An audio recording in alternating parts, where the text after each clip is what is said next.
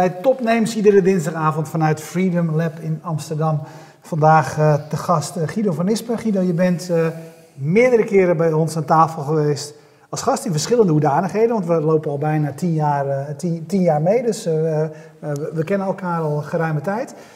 ik denk de laatste keer dat je bij ons was, dat je nog bij het ANP werkte, schat ik, ja. schat ik zo in. Nu ben je bij ons te gast. Oh nee, even nog een hele belangrijke. Je maakt iedere week mooie foto's van onze gasten en ons die, uh, die, topnames uh, een stukje beter maken. Nu ben je, omdat je de uitgever bent van het boek The People-Centered uh, Economy. Je bent hier heel veel mee bezig met dit thema. Dus dat je uitgever bent geworden is niet omdat je doel eigenlijk was boeken uit te geven, maar je vond het heel belangrijk dat dit boek er kwam. Dat is het startpunt. Waarom is dit boek belangrijk?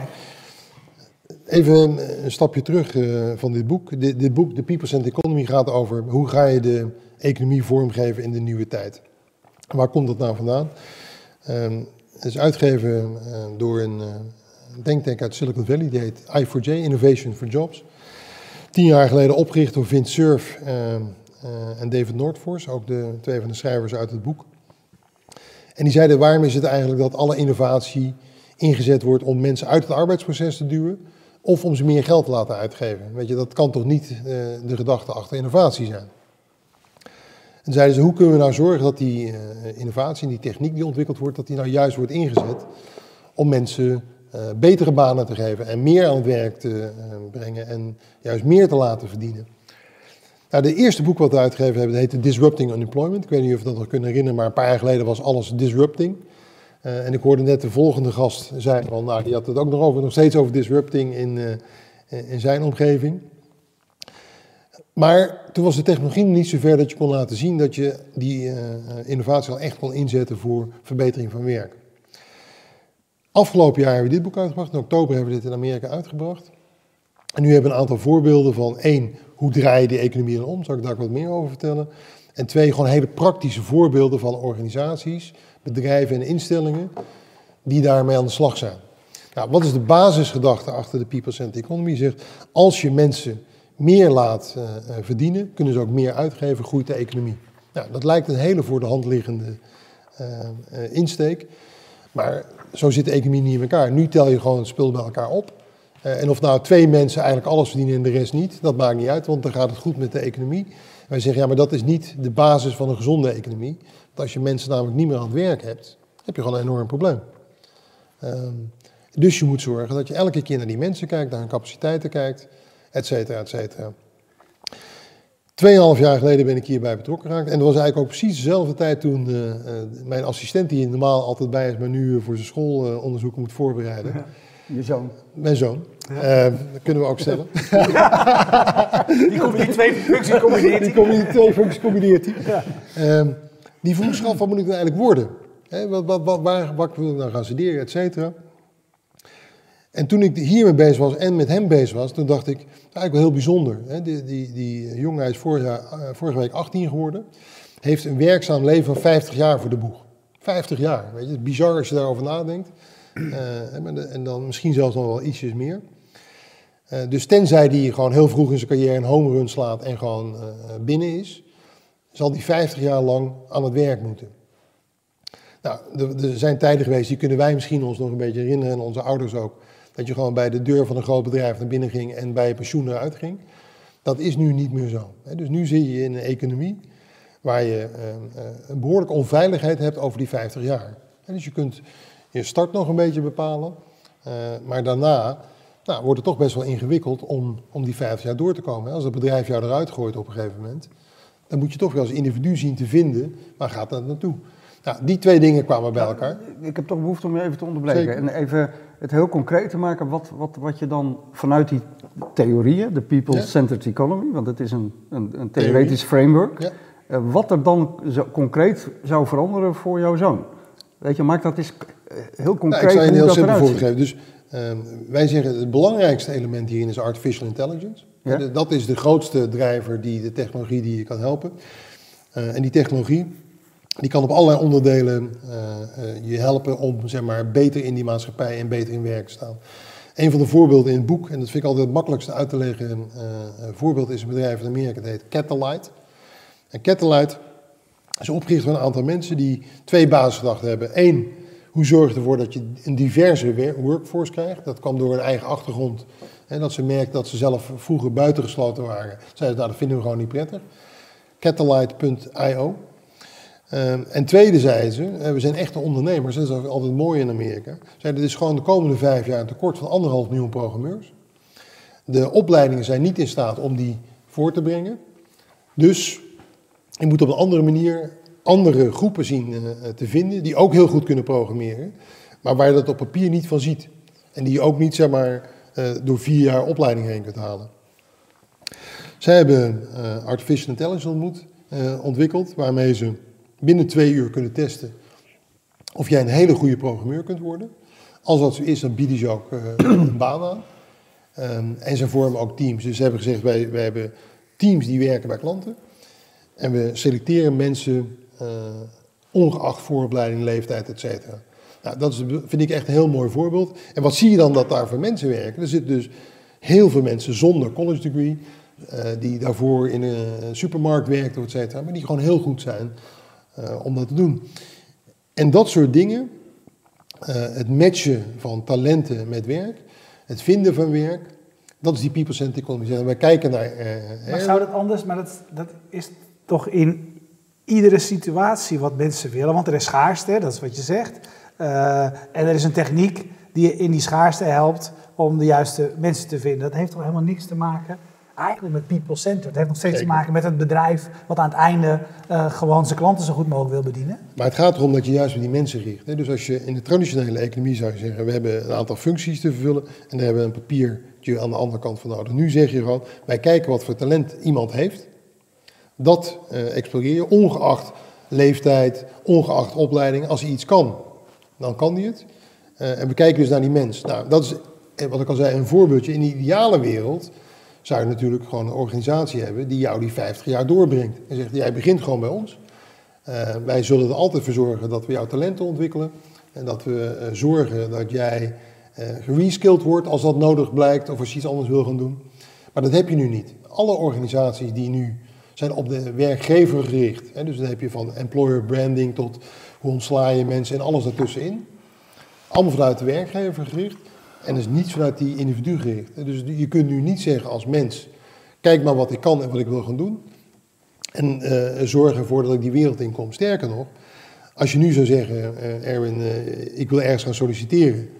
en ik zou het eigenlijk wel fijn vinden als mijn beoordelingen van de VPRO dat die beschikbaar zouden zijn voor het bedrijf waar ik ga solliciteren. Nou, dat kan helemaal niet. Het is natuurlijk heel vreemd dat jij je eigen data uit je verleden die jou zou kunnen helpen om je toekomstige stap te kunnen laten maken. Ja, ik, toch een beetje, dan pak ik nog even terug, want je organiseert dit donderdag ook een, een congres over, hier in Amsterdam. Uh, dat is natuurlijk een heel interessant thema, maar daar gaan er allemaal mensen over praten. En ik, probeer het dan toch altijd concreet te maken. Want het, eh, hoe krijg je zo'n ideaal in deze wereld een, een, een stap verder? Want uh, er zijn natuurlijk allerlei uh, vragen kun je daaromheen stellen. Zeker. Want dat maakt het natuurlijk helemaal niet makkelijk. Ik kan, weet je, één zeg jij, uh, ook je zoon moet 50 jaar werken. Nou, misschien is het eigenlijk wel veel langer trouwens. want mensen worden ja. ouder, misschien wel 60. Ehm, hoe erg is het eigenlijk als door automatisering en misschien kunstmatige intelligentie, ik ken er geen voorbeelden van, mensen misschien een baan wel kwijtraken. En hoe erg is dat eigenlijk dat je andere dingen kunt gaan doen? En uh, uh, niet meer als een soort loonslaaf in een groot bedrijf voor een baas hoeft te werken. Nou ja. Er liggen allemaal dingen onder. Dus ik ben zo benieuwd. Dus, dus, ik, ik wat, zou wat, daar komt er nou, wat komt er nou uit zo'n congres straks? Nou ja, dus, er zijn twee verschillende vragen. Dus laat ik eerst even die eerste vraag voor je ik oppakken. Heb er al duizend. Ja, ja precies. Maar bedoel, je, hebt, je, stelt er nu twee. Dus, wel wel ja. De, de eerste, eerste vraag is, als je nou gewoon die mensen wegautomatiseert en iets anders laat doen, is dat nou erg? He, want he, misschien weten ze, vinden ze wel iets wat ze leuk kunnen ja, vanuit de achtergrond dat werken is natuurlijk ook niet het grootste ideaal, toch? Nou, nou ja, of het grootste ideaal is, weet ik niet. Wat wel blijkt is dat voor de meeste mensen werk het belangrijkste attribuut is om iets over zichzelf te vertellen. Als je zegt, wat doe je, wie ben je? Dan zeg je, en dit is wat ik doe. He, dus het is wel heel fundamenteel. Twee, geeft het een plaats in de maatschappij. Dus je kunt laten zien uh, hoe belangrijk je bent, wat je aan het doen bent. Het zorgt ervoor dat je jezelf en je naasten kunt verzorgen. Ook heel belangrijk. En het geeft heel veel waardigheid. En dat vind ik soms wel heel erg lastig in sommige van die discussies nu gedaan wordt. Basisinkomen, daar ben jij niet. Kom ik ook, nou, daar kom ik daar ook op. Want die tussenstappen kom ik en dan kom ik op die opmerking. En er wordt nu gedaan alsof er werk is wat minder waardig is. Uh, en wat, wat neemt dat nou weg uit uh, het menselijke gevoel? Is de waardigheid die erin zit. Hè? Bijvoorbeeld in Japan heb je van die vrouwen nog steeds die in warenhuizen en in duurdere hotels de liften openhouden. Hè? Dan doen ze zo een hand voor het lampje. En als je dan allemaal binnen staat, dan halen ze een hand weg. nou ja, dat is natuurlijk super simpel om dat weg te automatiseren. Sterker nog, in bijna alle liften ter wereld is dat weggehaald. Toch zie je uh, dat die mensen dat een hele waardige baan vinden en dat die mensen die in die lift stappen dat heel erg waarderen. Uh, en als je dus zegt van het werk kan allemaal weggeautomatiseerd worden, dan haal je eigenlijk het menselijke element eruit.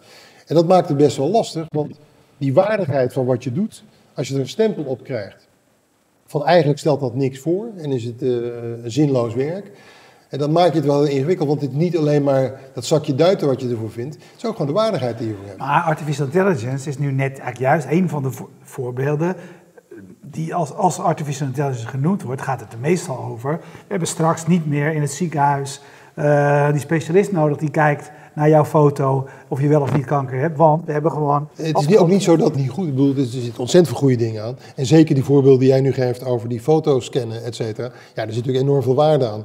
Wat ik zeg is, een baan geeft mensen waardigheid. En als je dus uh, mensen die baan ontneemt, uh, dan kun je ze nog wel wat geld geven, maar dan geven ze niet die relevantie uh, mee. En zo'n basisinkomen is precies dat probleem. Dus je geeft mensen wel geld, maar geen waardigheid. En je krijgt nooit zoveel geld, dat je gewoon de hele dag niks hoeft doen, alleen maar naar op vakantie kunt. En dus dat is echt wel een issue. En zelfs iemand die Kai Fu Lee, die jullie waarschijnlijk ook wel kennen, die dat boek eh, AI Superpowers onlangs heeft geschreven, die geeft ook aan. Uh, hij voorziet nog 50 jaar lang dat werk gewoon een heel belangrijk attribuut van mensen is. En twee, dat zo'n basisinkomen gewoon leidt tot een minder gevoel bij mensen, omdat ze gewoon die waardigheid verliezen in het werk wat ze kunnen doen. Uh, en je ziet ook dat in de politieke discussies, dat migranten en robots nu ook aangepakt worden door populistische stromingen om te zeggen, kijk, dat, dat, die neemt je banen af. En dan gaat dus niet alleen maar dat geld weg, maar gaat ook die waardigheid weg, je plaats in de maatschappij weg. En dat is wel een heel belangrijk element voor mensen. En daarom zeggen wij ook, zorg er nou voor dat je die mensen alle waardigheid geeft. Dus niet iedereen hoeft astronaut te worden. Maar zorg wel voor dat ze een waardige baan vinden, die optimaal matcht aan hun uh, capaciteiten en kwaliteiten. En waar je mee uh, uh, gewoon je inkomen kunt verdienen. Hey Guido, er zijn, er zijn tal van best wel serieuze grote problemen in onze samenleving waar, waar veel energie en ja. denkkracht voor nodig is om die op te lossen. Ik noem de segregatie, de, de, bubbels waar mensen in leven, ja. komen niet meer in contact met andersdenkenden, met andere welstandsklassen. Jij besluit om je tanden in dit thema te gaan ja. zetten toen je dat twee jaar geleden tegenkwam. Waar, waar, waarom? Wat, wat is voor Twee jou? redenen. Nee, persoonlijk hè? Waarom? persoonlijk. Dus één is toen ik ook die discussie met Roderick en met die mensen die uh, bij, bij Innovation for Jobs, die denktank tegenkwam, werden mijn ogen geopend dat die 50 jaar, weet je hoe belangrijk die horizon is. Hè? Dus ik, ik, heb nu gewoon zelf een kind en dan denk ik, ja, die moet gewoon 50 jaar vooruit. Weet je? En, nou, je zal er maar voor staan. Eigenlijk. Je zal er maar voor staan. En dan, ja. als, als wij nu niks voor hem regelen, hè, dus niet alleen jij, wij persoonlijk, hè, maar als wij gewoon als maatschappij niks bedenken en maar hopen dat het goed komt, hè, want dan hebben van die verhalen, ja, ach, elke industriële revolutie, uiteindelijk komt het allemaal wel weer goed. Maar dan denk ik, nou ja, dat vind ik toch wel spannend. Weet je? Als je weet dat, dat, zo'n, dat onze kinderen 50 jaar iets nuttigs moeten gaan doen in hun leven, nou, dan vind ik dat ik me daar wel over uh, mag, uh, druk mag maken. En dat ik het ook interessant vind. En de tweede is, er ligt gewoon een enorm ondernemingspotentieel. En dus als jij mensen uh, aan werk kunt helpen, wat ze leuk vinden in goede teams, en daar technologie voor kunt inzetten, ja, het is een fantastische markt. Dus dan denk je, ja, dat zijn toch twee dingen die bij elkaar komen. Ja. En ik zie dat die technologie in staat is om een aantal dingen op te lossen die zonder die technologie veel moeilijker zijn. Bijvoorbeeld diversiteit en inclusiviteit, zonder uh, voorkeur eromheen. Dus je kunt gewoon veel neutraler mensen uitzoeken. Dus als je kijkt dat Catalyte, wat ik je net als voorbeeld gaf, de mensen die daar werken versus typische programmeurs in Amerika, een wereld van verschil. dus die mensen bij Catalyte zijn gewoon vergelijkbaar met de lokale bevolking. En de meeste programmeurs zijn eh, of blank of Aziatisch in Amerika of, of Indië, weet je. Dus dan zie je eh, wat een menselijke selectie doet. Nou, dat is natuurlijk hartstikke mooi dat dat kan. Twee, uh, kun je zorgen, en dat is natuurlijk de grote gedachte, de allergrootste gedachte die wij achter hebben, komt uit Canada en die zeggen, eigenlijk moet je wereldwijd uh, een soort workstation, sorry, een space station for work gaan bouwen. Dus zorg er nou voor dat alle data beschikbaar is in een soort open netwerk. en dat als jij jouw gegevens hebt, dat je optimaal gematcht kunt worden met wat er beschikbaar is. En dat zou natuurlijk een fantastische wereld zijn. En als je dat nu niet kunt, en dat je een soort reskilling-slag zou kunnen gaan maken. Nou, dat zou natuurlijk al heel veel van die problemen die in het begin uh, aanspraken zijn. Nou ja, weet je, je staat op straat of je hebt een gat in je carrière en dan sta je daar. Die moet je wel met elkaar oplossen. En als je dat niet doet, dan komt zo'n Space Station for Work nooit. Dan komt er niet AI die zorgt dat, dat je mensen kunt selecteren op hun capaciteiten in plaats van op hun papiertjes. Uh, dus dat heeft gewoon. Waarom hebben we er eigenlijk AI voor nodig voor het laatste? Kan nu toch gewoon ook? Iedereen kan toch mensen selecteren op wat ze kunnen en niet op Nou, dat is helemaal niet zo makkelijk. Want als jij gewoon in volumes doet. Weet je, bedoel, uh, uh, neem uh, Albert Heijn of zo, die krijgen 400.000 cv's per jaar. Nou, er zitten echt niet 40 loodsen vol HR-consultants. Het gaat allemaal via AI. Weet je, als KPMG mensen aanneemt, gewoon 15.000 cv's per jaar. Er zitten echt niet een loods vol HR-mensen die dingen door te lezen. Het gaat allemaal via AI. Dus die selecties, als je bij Google uh, of bij Facebook of bij alle grote bedrijven, zitten allemaal laag tussen. Een van de bedrijven die op het congres spreekt is Harvard, dat is een Nederlands bedrijf. Ik weet niet of je dat kennen. Barend Raaf heb ik hier ja. uh, ontmoet. Die doet dat bijvoorbeeld. Dus die bouwt AI om die slag te maken. Want in die volumes kan het helemaal niet meer. Natuurlijk, ik vind het heel vreemd dat wij bijvoorbeeld het UWV in Nederland zo'n slag niet maakt. Dat ze zeggen, wij gaan gewoon connecten met al die bedrijven. En wij kijken gewoon wat mensen in een mars hebben. Uh, en dan gaan we eens kijken wat er te matchen valt.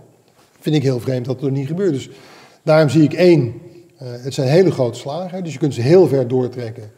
Um, of je kunt ze heel klein maken. Dus heel klein is die selectie bijvoorbeeld die Harvard maakt. Hè, dus dat je gewoon volume erin pompt en dingen eruit krijgt. Dat je makkelijker kunt selecteren. En je kunt ze heel ver uittrekken. Je zegt, je hebt een ideale maatschappij waar alle matching plaats kan vinden. Dus als jij nu vrachtwagenchauffeur bent en over tien jaar niet meer, hè, dan zie je dat nu eigenlijk al aankomen. En kun je slagen gaan maken om daar te komen. Maar wat Roeland volgens mij ook zegt is, dus ik geloof helemaal dat die volumes, dat daar artificial intelligence bij kan helpen. Maar het begint natuurlijk met gewoon een principiële keuze.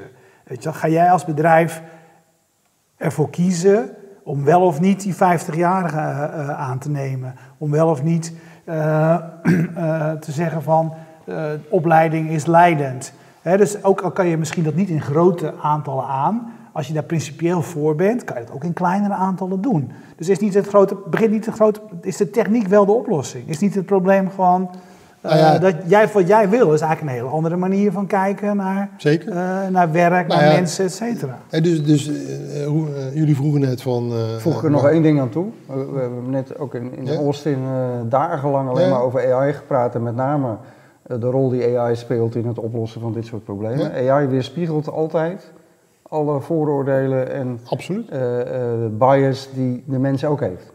En dus, dus, daarom. Dus hoezo gaat dat het oplossen? Nou, dus daarom is schaal zo belangrijk. Schaal is om twee redenen belangrijk. Eén is, als je uh, vooruitkijkt, gaat er ongelooflijk veel veranderen door die technologische slag die nu in de maatschappij plaatsvindt. Ja, denk je dat echt? Ja, dat denk ik echt. Hè. Dus of het ik nou ben toch veel meer geneigd om dat in een, in een continuum te zien. En nee. uh, weet je, je ziet dat AI werkt op plekken waar mensen al, al twintig jaar bezig zijn, stapje voor stapje processen te automatiseren.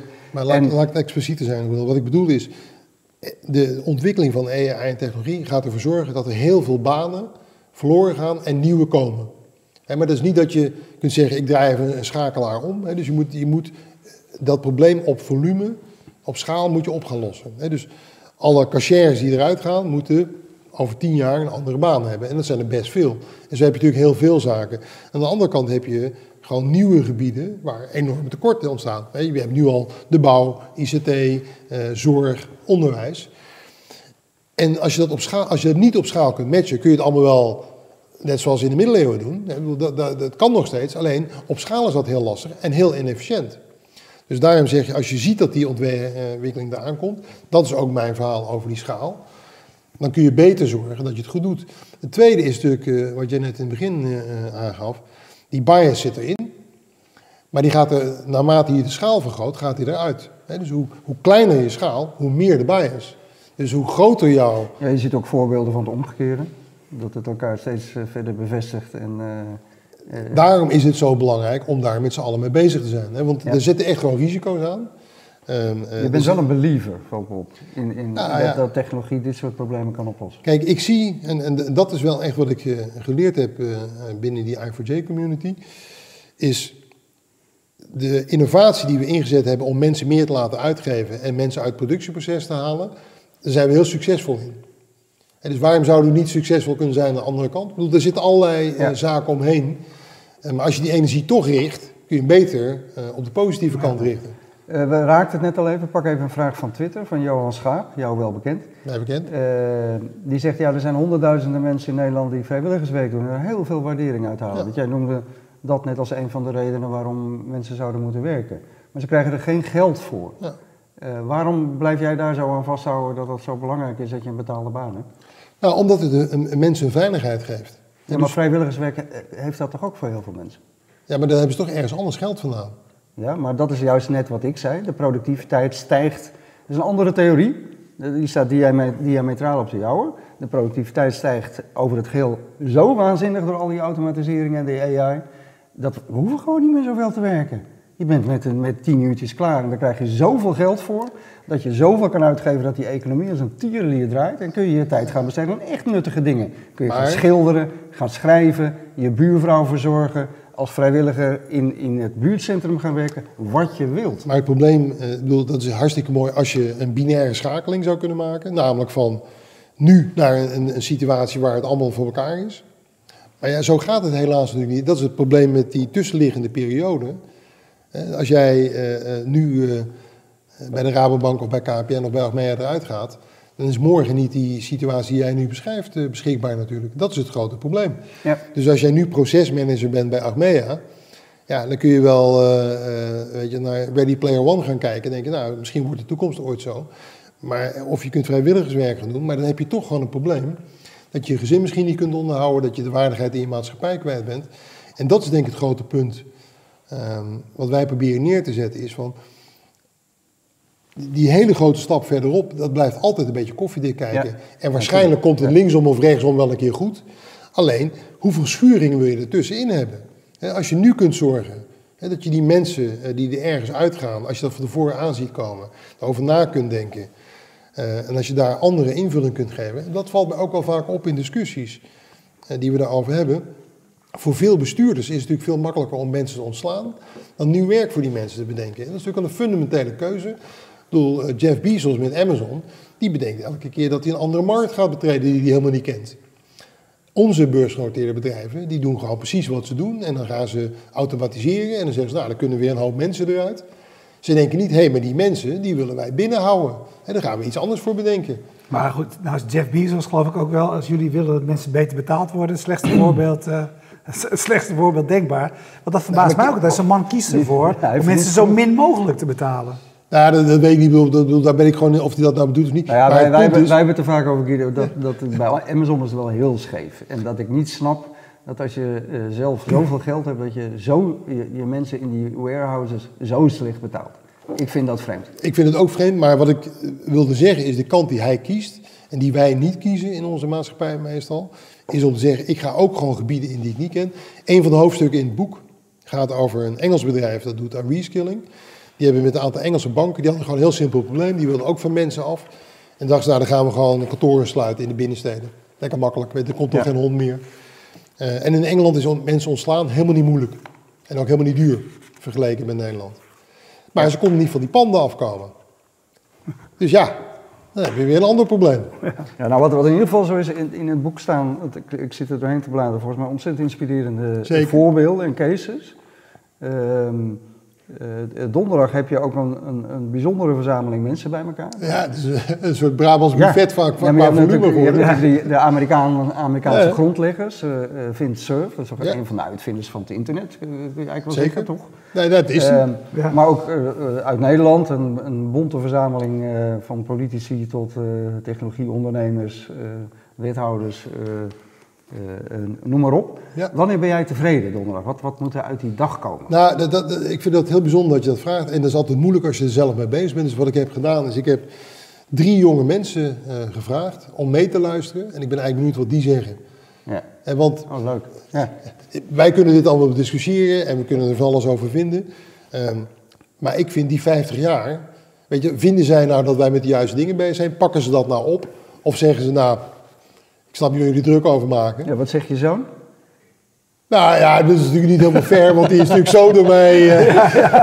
Nou, ik denk dat hij, dat hij zich nu geen zorgen maakt, maar dat hij wel geleerd heeft uh, hoe concurrerend de wereld is. En ik denk het belangrijkste wat hij geleerd heeft is, eigenlijk zijn er in, de, in, de, eh, in het werkzame leven twee routes. Je hebt een soort supersnelwegen. Als je naar Harvard gaat of naar Oxford of bij Google of bij Facebook werkt, weet je, dan zit je gewoon in de top. En dan, dan moet je eigenlijk je een beetje verpesten, uh, wil het niet goed komen. Als je daar niet zit, dan is het best wel een heel erg competitieve wereld. En dan merk je dus dat uh, toen ik jong was, dacht ik er helemaal niet over na. Want je wist gewoon, als je maar bij een goed bedrijf terecht kwam. Nou ja, dat was het dan eigenlijk wel. Dan ging je misschien nog een keer veranderen. En tenzij er een keer een enorme recessie aankwam of zo, dan dacht je, nou, nu valt de, hemel op aarde. Het, het, valt mij op, mijn dochter is een jaar jonger dan, dan jouw zoon. Dat, dat uh, zit op dezelfde soort school. Dat de onzekerheid bij die generatie kinderen, zijn er natuurlijk nog, enorm is. Ja. Echt. Maar dat zie ik over, wat moet ik gaan doen? Gaat me dat lukken? Uh, kan ik mee in dat, weet je, er wordt, ze voelen ook heel veel druk. Maar dan heb je in Nederland nog dat je het relatief goed doet. Bijvoorbeeld een van de hoofdstukken in het boek is geschreven door uh, een vrouw die een foundation heeft opgericht om mensen, kinderen uit minder bedeelde buurten in Amerika topopleiding op AI te geven om ze vooruit te helpen. Nou, en dat is ook wat dat Catalyte doet. Wij hebben dat gelukkig hier nog niet, maar dan zie je de verschillen, weet je. Of gewoon voor eeuwig in de ellende zitten, of gewoon een enorme sprong maken. En ik denk dat wij daar nog niet zijn in Europa, en zeker in Nederland nog niet. Maar ik denk ook dat, dat we dat voor kunnen blijven als we de juiste keuzes maken. De realiteit is nu dat wij heel weinig doen met AI in Nederland. Weet je, dat is niet de bovenste plank. We hebben ook geen people-cent economy hier. We zeggen gewoon, het gaat allemaal wel goed. En uh, als we mensen ontslaan, nou, dan geven ze wel wat, uh, een rugzakje mee, zoals het heet, en wat centjes. Maar als je straks een miljoen of twee miljoen mensen van A naar B moet gaan zien te krijgen en dat lukt niet, nou, dan ben ik benieuwd hoe het gaat werken. En je weet één ding zeker, mensen die zich onveilig voelen, en dat gaat meestal over ja, fysieke ja, beveiliging is, of inkomen. Dat, zijn, dat is natuurlijk de voedingsbodem voor verkiezingsuitslagen zoals we die net gezien hebben. En daarom vind ik dit zo'n belangrijk thema, want je weet namelijk, die, die, die veiligheid tegenover bedreigingen, weet je, dat is één ding. Daar kun je, daar kun je van alles aan doen, maar dat bedoel, daar heb ik niks mee. Maar als je mensen geen veilige toekomst kunt geven, dat ze denken, ik kan voor mezelf en voor mijn gezin zorgen, dan krijg je onrust. Ja, Lodewijk Asscher had dat kunnen zeggen. Wat mij opvalt, en daar ben ik ook blij dat mij Vos er uh, donderdag bij zegt. Kijk, als je nou partij Zekerheid, toch? Zekerheid. En, en wat, is, wat, is nou de Partij van de Arbeid over 50 jaar? Weet je, hoe breng je dat nou naar voren? Dat vind ik hele relevante thema's. Um, en ik denk dat het ook heel belangrijk is om te bediscussiëren.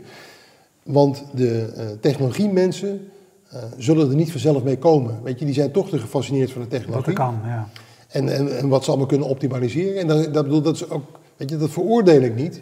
Maar je hebt echt wel andere mensen nodig. En ik denk de zorg op dit moment is dat de, de andere mensen, de alfa's van deze wereld, eigenlijk te weinig van de technologie snappen. En het daardoor overlaten aan de techneuten. Die denken dan, ja, wij optimaliseren. En dat is niet de beste combinatie. Dus de drie thema's die we eh, donderdag gaan bespreken is hoe zorgen we voor diversiteit en inclusiviteit. En want dat vind ik ook weer het mooie van Amerika. Daar laten ze gewoon zien dat dat soort teams die divers en inclusiever zijn, dat die gewoon beter, beter functioneren. Ja. En dat, voor ons is dat nog een okay, soort... dat was thema 1. Twee?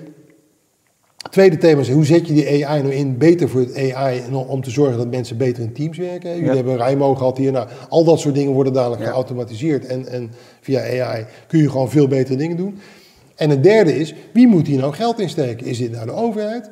Is dit nou het bedrijfsleven? Zijn dit jonge ondernemers? Zijn dit de grote corporates? Um, En de sessie die we hiervoor hebben gehad, nou, die vond ik ontluisterend. Hè? We hebben een aantal roundtables staan in Nederland om met toezichthouders en bestuurders om erachter te komen. Hoe kijken mensen ernaar? Ja, dan is het toch, ja, de overheid zal het niet doen. En de grote corporates die zijn er ook niet mee bezig. Dus er moeten nu een soort nieuwe groep uh, start-ups en scale-ups komen die het allemaal gaan doen. Ja. Nou, ik vind dat best wel eng, hè, want als die niet komen... Ja, jij zou hier wat meer overheidsbetrokkenheid verwachten. Nou ja, ik zou meer gedeeld willen hebben. Daarom organiseren we het ook congres. Want ik denk, als je niet met elkaar uh, die alfa's en beta's bij elkaar brengt... als je niet duidelijk maakt dat je heel veel kunt beïnvloeden hoe die toekomst eruit ziet... en dat je dat eigenlijk ook moet doen. En ik vind, wij hebben allemaal kinderen. Nou, daar voelen we ons gewoon verantwoordelijk voor. Uh, en, en die moet je toch een veilige toekomst inbrengen. En het laatste is natuurlijk, ja, je ziet dat die gewoon de hele grote landen zoals China en Amerika enorme voorsprongen uh, erop aan het nemen zijn. Daar kunnen we van alles over vinden hoe ze dat inrichten. Maar ze nemen die voorsprong wel. als jij een miljard mensen in je machine learning bak hebt liggen, dan leer je daar dingen die wij niet leren. Ja. Hey, mooi verhaal, uh, bevlogen. Uh, mooi congres donderdag. Als mensen hier nou naar zitten te luisteren en die denken, daar wil ik heen, zijn er nog kaartjes? het is vol, maar dan mogen ze komen. Dan mogen ze toch komen. Zeker. Nou, hartstikke goed. Uh, dankjewel. Graag gedaan. En succes. Dank je. super bedankt uh, Guido. Jullie bedankt voor het kijken. En we bedanken zoals altijd Bier Co voor uh, het bier. PQR voor de hosting van de website. Jetstream voor de livestream. En Freedom Lab voor de gastvrijheid. Kijk je live, zo direct Joost de Walk te gast. kijk je on demand, dan weet je dat je die uitzending ook on demand op YouTube of Fast Moving Targets kunt bekijken. Dag.